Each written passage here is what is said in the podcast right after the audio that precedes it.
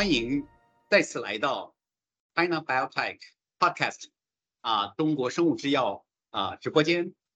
啊，我是啊 Brian 杨啊，今天呢一如既往和我在一起是 Dexter 上海我们的上海的资深的啊呃记者。啊，我们呢今天呢和大家呢再次讨论啊最近啊一周来啊六月份啊特别是六月进入下旬以后的中国生物制药的一些热门话题。啊，和趋势性的啊一些焦点问题啊，今天呢，我们呢讨论呢将侧重呢啊有三个话题。第一个话题呢，主要是融资和啊 IPO 上市的啊，特别是在啊科创板和上海主板上市的生物制药企业啊有哪些特点啊？第二个话题呢，我们讨论啊这个跨国药企在中国的本土化啊。第三个呢，就是。他讨论啊，有一个肿瘤的焦点的这几个呃呃 KRAS 这个靶点的这个这个呃进展研发进展啊。首先呢，我请 Dexter 跟大家问个好。哎，Hello，大家好，我是 Dexter。嗯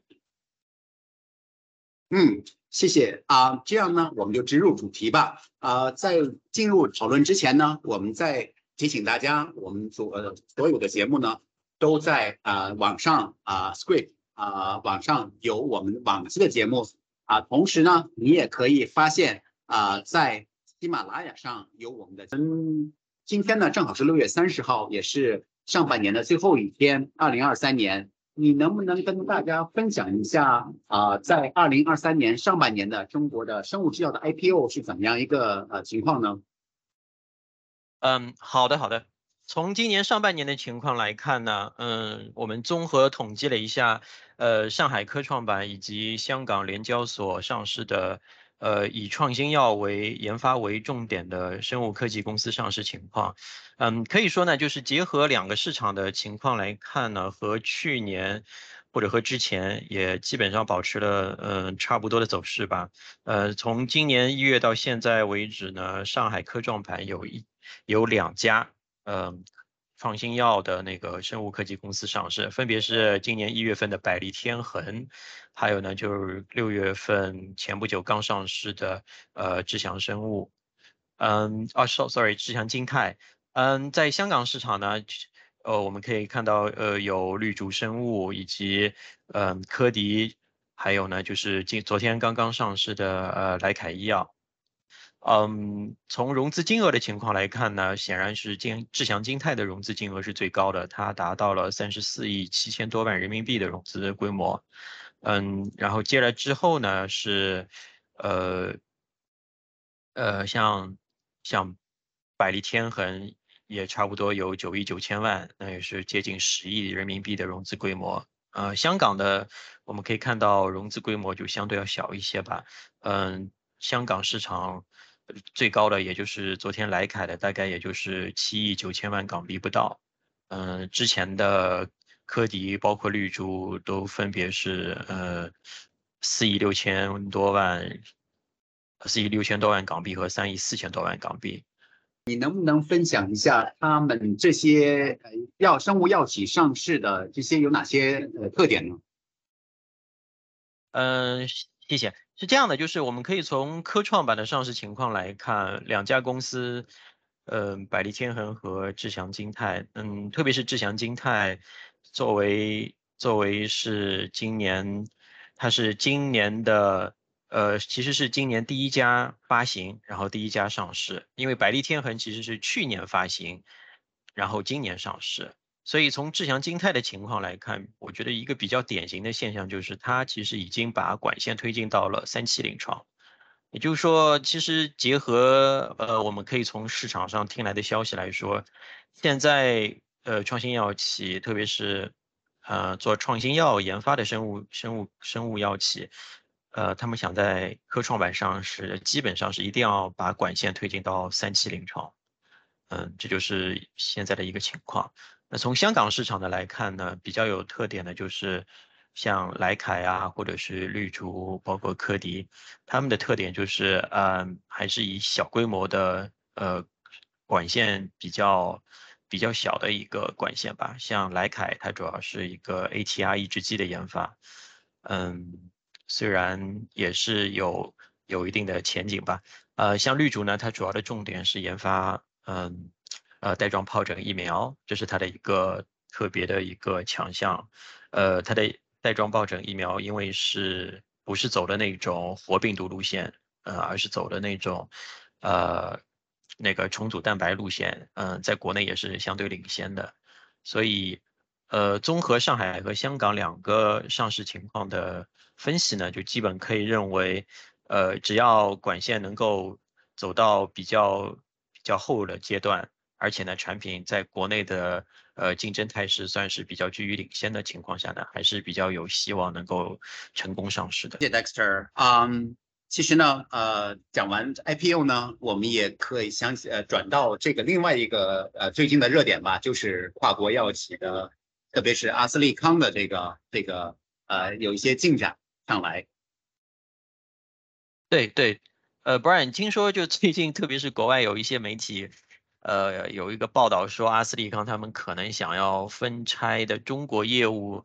到到香港或者是或者其他。那个市场有一个发有一个独立出来的一个这么一个计划吧。那嗯，作为一家其实，在所有的跨国药企中，算是嗯中国业务做的特别好的一家跨国药企，而且相对嗯本土化做。呃，Brian，你能听见吗？啊，我能听见啊，你你你好像没有说完。啊，我我前面说完了。啊，OK，啊，谢谢 Dexter。是这样子的，其实啊，大家知道，呃，阿斯利康呢，其实在国内呢，也是今年呢，他们也在呃想有一个计划，呃，是在这个《金融时报》上有一个报道说，阿斯利康作为英国的药企呢，呃，他们其实想把中国的业务啊分拆出来，然后再去拿到香港港股去上市。啊，这样的话呢？呃，其实呢，就把中国的业务作为独立出来的一个业务。嗯，其实这个报道对于来说呢，大家可能确实是有一点呃意外的。呃，虽然呢，阿斯利康呢在国内也是这么多年了啊，他们说是有三十多年的历史吧。啊，从这个呃开始呢，就是销售呃药品啊，到现在呢，更加进入了本土的创新的生态环境。包括在无锡呢，建立了它这个 I Innovation Center，呃，这个呢，其实呢，都是一个呃呃不断的在进入本土的这个创新的这个生态环境的这个这个举措啊。阿斯利康就像你说的，在国内的业务其实做的很好，它呃超基本上超过了辉瑞，成为呃销售额吧占最大的一家呃跨国药企啊。特别是呢，以肿瘤和呼吸系统呃为主啊，而且呢，也在不断的和本土药企进行合作啊，包括啊和上海的这个药企进行这个呃抗体的一些最近的一个合作啊。其实我们都可以看到，呃，这个阿斯利康呢，确实是进入了本土的这个化的二点零或者甚至是呃三点零的阶段吧。这个其实是说明这个本这个跨国药企是不断的在进行本土化的一些举措。那如果就像媒体报道的一样，呃，最终阿斯利康真的将它的中国业务分拆，嗯，那对于其他在中国有业务的跨国药企来说，有什么潜在的影响呢？嗯。这个其实呢，就是像这个我看到的这个评论人士认为吧，其实这以前是一个 unthinkable，就是他们认为这绝对以前都是不可思议的问题，就是把中国的业务发展出来这么大，然后又要去融入深入融入中国生态环境，又要把中国的业务分拆出来，呃，这个考虑呢，其实是有几方面的。第一个考虑呢，就是像一个这个我们都知道这个。呃，geopolitical 呃 risk 这个呢，就是由于考虑到他们在我们都听到了一个 decoupling 也好，de-risking 的也好，其实都是想着，如果在今后的这个在地缘政治也好，呃，这个风险的存在的情况下，如何呃不让这个风险扩大化呃，其实这个是出于这样的考虑。第二个考虑也是因为，呃，确实是中国的这个业务呢，它确实有自己的特色，呃，而且呢，它自己呢不断的创新，呃，而且跟本土创药企不断合作，其实呢，它也是呃说明呢这个有这个呃呃 spin off 这个必要的性，呃，但是呢，对于其他药企、跨国药企来说，其实也不是很陌生吧。但是像阿斯利康这样的。呃，比如说 bold move 就是很大胆的举措，还是呃头一家吧。呃，比如说我们也知道，像比如说罗氏吧，这家瑞士药企已经和国内的呃很多家药企都在做一些创新方面的合作。啊，还有其他的一些我们也知道的创新，就是跨国药企呃都在不断的进行呃和这个国国内药企的一些合作。所以我们可以看到。呃，今后的发展趋势来说，呃，不断的对于 MNC 来说，不断融入中国的创新环境，不断的去嗯呃本土化，呃，然后在国内呢，呃，开拓自己的这个业务，呃，发展呃这个二点零也好，本土化二点零也好，三点零也好，都是我们今后会看到的趋势。嗯，好的，那。从对国内，呃，甚至在国内已经有想法要出海的一些国内药企来说，嗯，那跨国药企在中国市场的深入本土化，对于中国企业应该如何应对呢？嗯，其实这个问题我觉得你问的非常好，因为呃，中国本土的药企，像比如说江苏恒瑞啊，哦，呃，他们呢，呃，也在不断的呃去拓展，比如说科伦呀。呃，至于传统型的中国的这药企，他们以前的话都是很注重的这个，就比如说是仿制药，或者说是只是一部分的创新药，比如说抗肿瘤药。呃，但是呢，看到本土的这个，看到跨国药企的呃本土化之后，他们也在想如何呃跟这个 MNC 合作。把中国的一些创新型呃性的呃药呃新药带到呃海外市场去，我觉得这个是第一个啊，我们可以呃预测到的呃这个趋势。第二个呢，就是如何把这个中国的这个 innovation 啊讲好，其实也是呃一件不容易的事。我们知道呃本土创新呢，其实在海外来说，呃呃在疫情中也好，呃已经呃看到了一些。呃，setbacks，呃，其实如何呃讲好中国的创新故事，我觉得他们可以从 MNC 的这个来学，比如说是怎么样到呃国外市场是去做本土化，像到美国也好，欧洲也好，更加的本土啊，不是作为一家只是中国的 Made in China 这个药企，而是在美国也好，欧洲也好，做好自己的 localization，这个我觉得也是可以他们学到的东西。呃，最后一点我想说的呢，就是呃，其实呢，MNC 也好，呃，就是比如说阿斯利康想做中国的 MNC，然后中国的恒江苏恒瑞可能去想到美国去做呃 MNC，其实大家的意识都是一样的，就是把这个创新的新药更多的惠及患者，我觉得这个是相通的。我想 Dexter，我想问一下那个 Eras 这个肿瘤疫苗，我我这肿瘤靶点，我知道你最近写了一些报道，呃，你对 Eras 这个在国内药企自从呃这个国海外呃呃美国批了一个第一个新药以后，国内有研发有什么进展？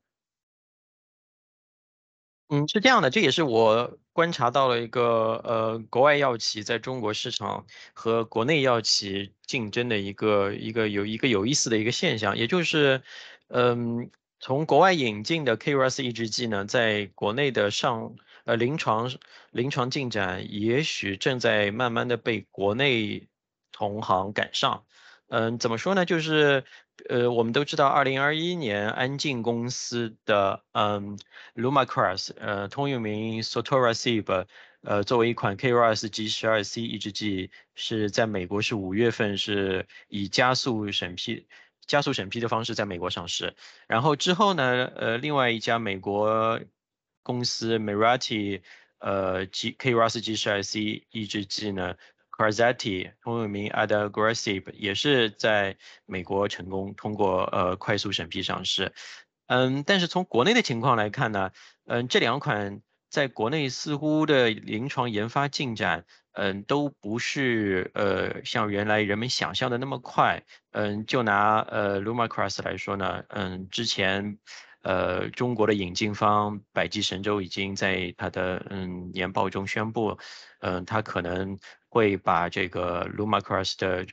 呃中国权益退回给安进，因为由于安进公司。在中国开展的那个申请，呃，人遗办公室嘛，也就是人类遗传资源办公室这个审批一直过不了，所以其实百济神州虽然早在嗯早在二零一九年就引进了 Lumacross 中国权益，但是一直没有到现在还没有展开过临床，